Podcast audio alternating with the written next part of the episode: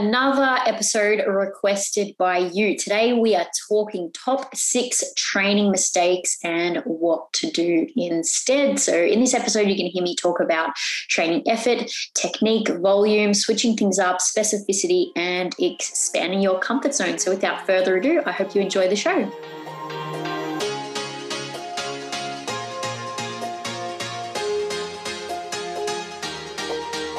Welcome to the Fit and Free with AIM podcast. I'm your host, Amy Louise. By listening to this podcast, you'll gain clarity and apply now principles in relation to training, nutrition, and mindset, all designed to help you build a strong and lean physique and show up as your best self at the same time. If you're a woman who struggles with excessive behaviors when it comes to training and nutrition and think of yourself as a perfectionist, I hear you, I see you, I was you. And I know that you're in exactly the right place to turn that ship around and build a body you love inside and out. So let's go.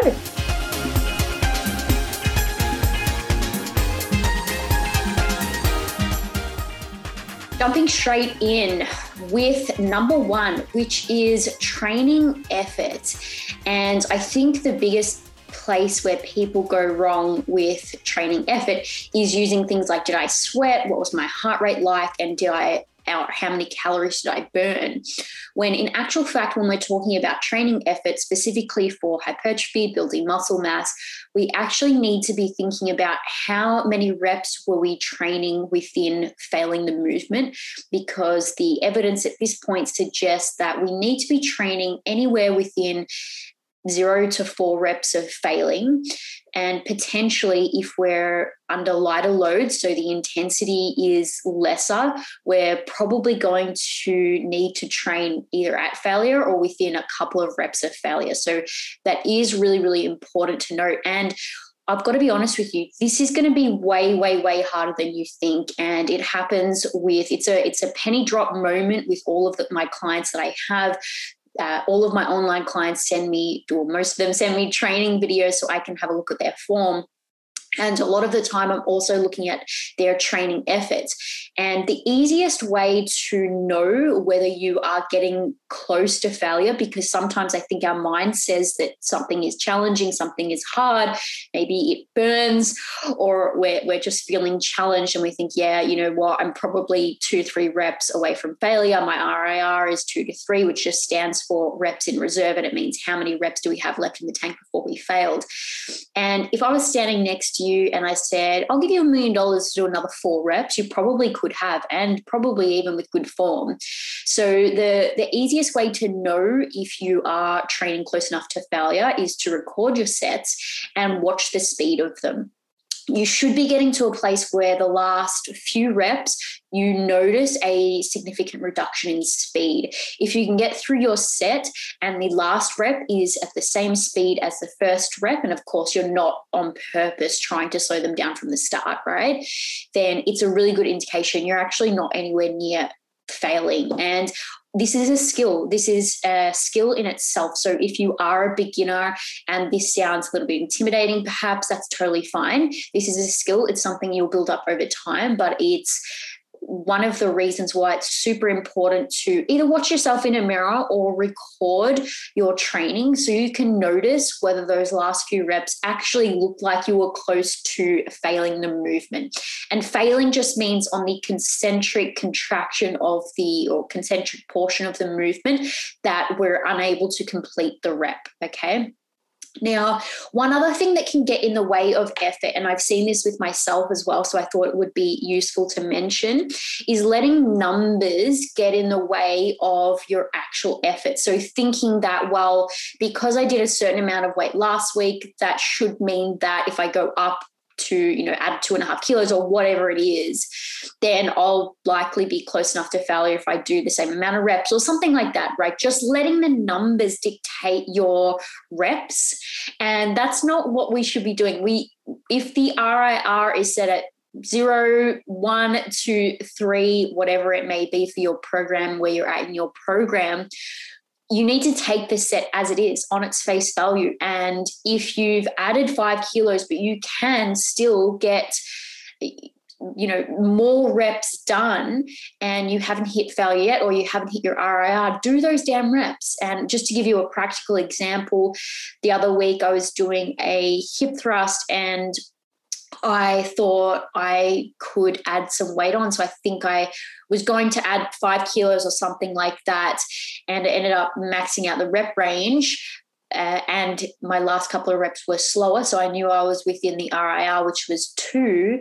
However, I'd accidentally added 10 kilos. So if I had just gone, well, you know what, it's reasonable to jump up in a five kilo increment for this week, that's what I was sort of thinking, and just stuck to those reps leaving two in the tank, I actually wouldn't have been where I needed to be, even if my brain said I was. So just watch the speed. And I think that that is the best way to go about it. Really watch those speed of those last few reps. And the other thing that I wanted to mention about this as well, some things that can get in the way of effort is I know some of my clients who are quite, I don't know if it's perfectionism or a little bit of OCD or something. They they love their programs to have all of their numbers rounded up in a nice square way. So just say I've set a rep range of 8 to 12, they won't want to do 13 or 14 reps. and of course you can. Of course you can. There's no cutoffs with these rep ranges. And if the RIR is set at 2, if you're using a 10 kilo weight, perhaps it's for like a, a press, a pressing movement, you can't jump up to the 12 and a half say that's too heavy. And your program is saying, you know, 8 to 12, there's no reason why you can't do more reps to get to that RIR. Okay. So it is really, really important. Don't don't let having a pretty program, staying within the boundaries, being too strict with those numbers get in the way of you actually training in a way that is going to produce an adequate stimulus. Okay. So that was number one, which was effort. Number two is technique. And this is a tricky one because more often than not, and again, I fell into this trap myself, you just don't know what you don't know. And you could think that your technique is really good, but it could be really shit. And the issue with it being shit is number one, injury prevention long term. Number two, it could be a range of motion issues. So we aren't actually getting the, again, the adequate stimulus through the muscle that we are looking for. And number three, if our form is shit, other muscle groups may or other muscles may be taking over. So we're not actually targeting the tension through the muscle group we want to target. Okay. So what can we do if our technique is well if we're not sure if our technique is good or even if we haven't had anyone else look over our technique in a little while and you may even be a qualified pt listening to this i don't want you to skip past this one because even clients of mine who have had pts before their form on some of their movements can be lacking. And this is not to say that i'm a better trainer than every other trainer because i'm absolutely not. I have my own coach for a reason I'm continually learning, I'm continually reading, I'm continually trying to level up my own skills, and I'm not perfect. But it is really, really important that we don't just take these things on face value. And if building muscle is important to us, it's actually up to us individually to also seek out quality information. And one of the challenging things with the interwebs is that there is so much free information, which is absolutely amazing. But we just can't take a lot of information on face value that it is correct just because a fitness influencer who looks good is showing something, or even someone with credentials, because I have seen plenty of coaches out there doing some wacky, wacky shit who have credentials, and you would think that they know what they're doing, but they actually, for whatever reason on that movement, maybe they have a personal bias, they don't. So I think it's really important. It's up to you individually, even if you have a coach, still just learn. And where can we learn? I've got a, a couple of really good books here in front of well, I've got one in front of me. One of them is called The Science of Strength Training Understand the Anatomy and Physiology to Transform Your Body by Austin Current. That's a really good one. And gosh, there's another one which I've left on my bookshelf, but I think it's called something like Strength Training as well. But a couple of textbooks might not go astray for you as well. It really helps you understand joint action, joint functions, um, muscle origin, and insertions. And if you know those basics for yourself, yourself things don't change too much, okay? Because if we know how joints uh, function, the action of specific joints, and then if we're trying to target a specific muscle group, if we know the origin and insertion, we're just trying to get them uh, to lengthen and, and get closer together, right? When we're when we're training. So if you know all of that, you can logically deduce how to set up a movement specific to you and how particular machines are meant to, meant to work. And of course, if we're in a machine, it's less likely that we're going to be doing things wrong, but those things still happen. And uh, especially with ranges of motion and those sorts of things that are suited to your body. And that's another point with technique, just getting to know your own body, because particularly with like textbooks and things like that, um, of course, what is shown is just for the example. And we don't all have textbook anatomy. Like, well, they're all different. Our limb lengths are all really, really different um, which create lots of different uh, I guess, lever type motions. So we need, need to be really, really careful that, you know, my squat won't look like your squat. Doesn't mean it's wrong. We just have to understand what makes up good technique, perfect technique for each of these movements for our own individual morphology. Once we know that, then we're going to be in a better place. So, yes, I think it is on all of us individually to keep uh, upskilling in these areas to understand the intention and the point of every single movement, exercise in your program. What muscle or what movement pattern or both are you trying to target? And what should that look like for you? And again, filming your workouts or your exercise uh, sorry is going to be an amazing place to start to start to critique your own form over time if something doesn't feel right, it's probably that it doesn't, that it's not right. So definitely be filming exercises that don't feel right or unfamiliar to, to you and just learn. It's so helpful to learn. So that was number two. Jumping into number three is just too much training volume, and this is so this is so important for so many people, especially high achieving women, especially women who may be fearful of fat gain or fearful of losing their gains. They're doing a hell of a lot of training, so way too much training volume, and it's really poor quality training because focus is gone. They're just doing a lot of junk volume, so they're not working within effective ranges, like I was saying before, for hypertrophy, we're looking maybe up to within four to failure. To be safe, maybe three is a little bit better, but it is really, really important. And so you're probably like, well, how much? And a good rule of thumb, and this is kind of to start with as a guideline, but again, it is individual specific. So we will need to ask ourselves what a, what our particular goal is at any point in time. Are we doing a specific block that is focused on bringing up certain muscle groups? Maybe if we have competitive goals in the future, we might need to do something like that. But typically, something like within 10 to 20 sets per muscle group per week might be a smart place to go. And I would always start at the back end. So start around the 10 set per muscle group per week. And then something like no more than 10 sets per muscle group per session. So if you're doing more than 10 sets for just your booty, then the likelihood that you're actually going to get into a place of diminishing returns starts to get higher with every set over that in the session. And maybe to you, they sound like roughly what you're doing. Maybe they sound like way more than what you're doing. And if it is, I do just want it to be a little bit of a, like a, not a red flag, well, maybe a red flag, a little signpost for you that if you're not specifically in a block where, say, you and your coach or maybe you're trying to program yourself if you haven't specifically decided that for a small period of time, you might be trying to move more volume into a, a particular muscle group, it, it's it's it's going to be a time where you really need to address your program and ask yourself why you're doing these things. And especially if you've seen a plateau you just could be doing too much. And then we hit a place of diminishing returns. You're not able to recover effectively during the training week and your body's basically playing catch up and you won't be able to get the the stimulus that you need. So in a lot of the uh, research that has been done there's a real sweet spot. And it seems to be around you know the mid range not doing too much not doing too little but too you can do too much. And overtraining is a real thing and inability to recover is a real thing. And specifically as well i've heard from some of my clients that previously they were thinking that they needed to train for a particular amount of time. So they needed to be in the gym for an hour and a half to two hours to be getting a decent session. Time has nothing to do with it. it. It has nothing to do with it.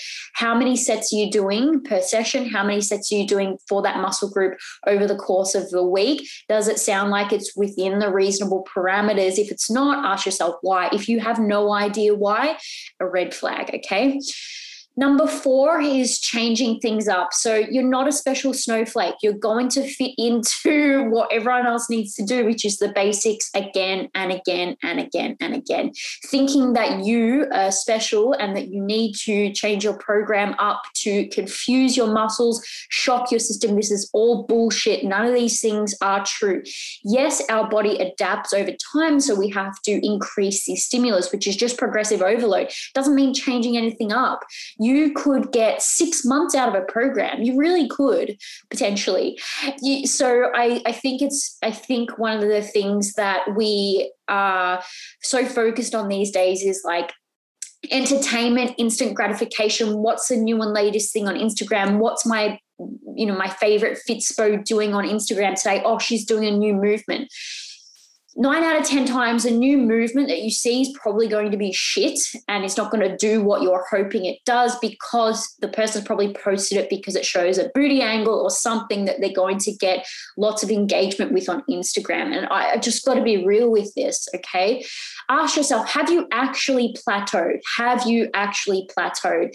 And then you may just need a deload week or something like that, even to, uh, to help you uh, continue to make progress after. It's not necessarily necessarily that you need a new program. So, again, if I could provide any sort of basic guidelines, I would say absolute absolute minimum four weeks. The only reason why I'd be changing a program after four weeks in a hypertrophy block is potentially geez, I, am hard pressed to think why. It's potentially if I know the client may have issues with boredom, and that if they don't have a new program, it's highly likely, likely they won't even step forward into the gym. Or if maybe just something is really not working, but again, it wouldn't be a whole new program; it would just be minor tweaks. Okay, so what would be what would be a better guideline for programming? Somewhere between six weeks, eight weeks, 10 weeks, even 12 weeks would be a lot smarter. And I would keep going until you have hit a true, true plateau. And even then, the majority of the programming is going to stay fairly similar, at least in terms of the kinds of movements that you're doing. Of course, rep ranges and those sorts of things might change to, you might have a, a changes changes in intensity. So in rep ranges as well maybe you do a little bit of a strength focus block maybe a hypertrophy focus block.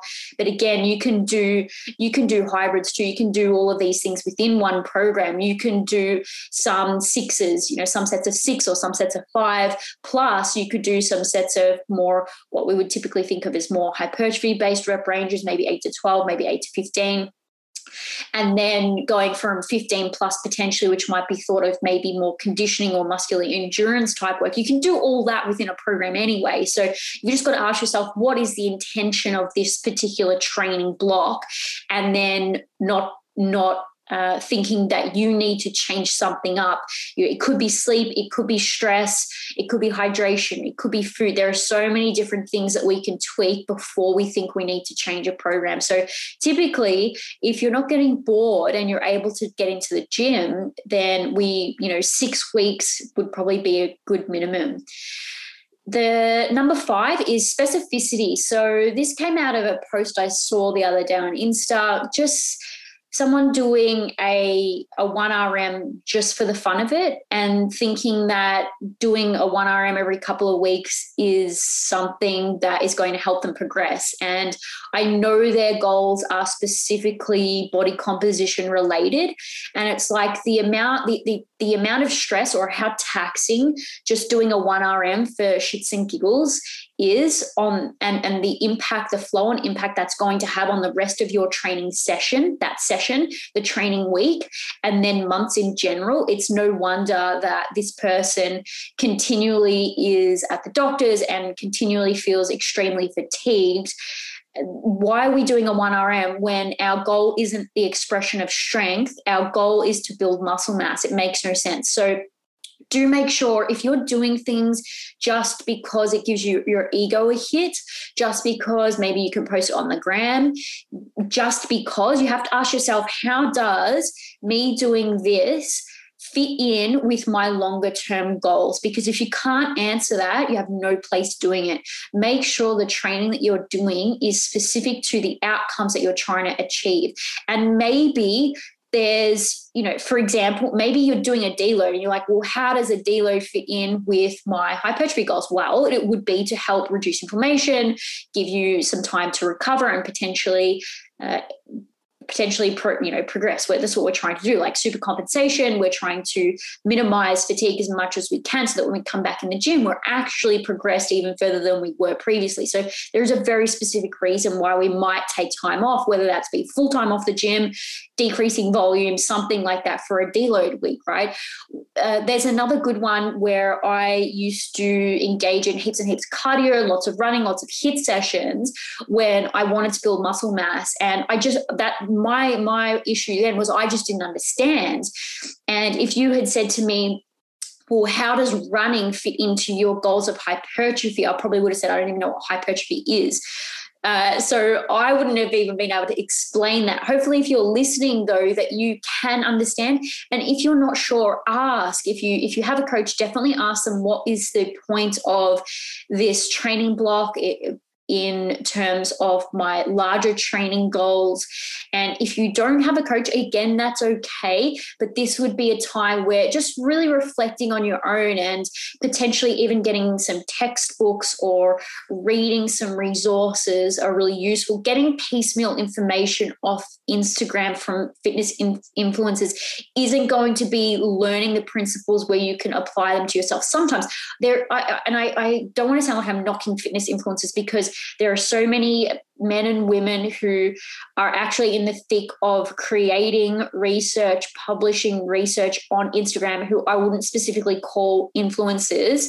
They're just amazing at what they do. They're the ones who are undertaking the research and publishing it. And I would say, absolutely, they're a great place to start because you can then find the journals where they're publishing their articles. A lot of them have emailing newsletters. So those sorts of things would be really, really smart to, to get in and amongst. Again, if hypertrophy is really important to you, if your body composition is really important to you, then this is an area that we should invest some time and effort, just like you might invest some time and effort into your finances or into your relationship or into your mindset or into leveling up at work. You know, we're human beings with lots of different areas areas that are interesting to us in our life. And I think sometimes this area is of really significant important to importance to us.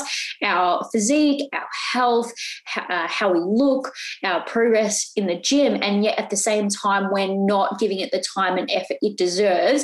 And I'm I'm talking about doing our own reading, educating ourselves, upskilling ourselves. One of the reasons why I put together Growth Phase, I bloody wish I had Growth Phase when when I had started out because I wouldn't have wasted my time doing a bloody marathon when I was trying to look like a bikini competitor. Like I wouldn't have done that if I had something like Growth Phase. So that is why I uh, ha- place a big importance on education with my online coaching, the Glam Body uh, project. There's an education portal that comes with that to help upskill and and, and at least start the questions coming and the inquiries coming. I welcome questions from my clients all the time.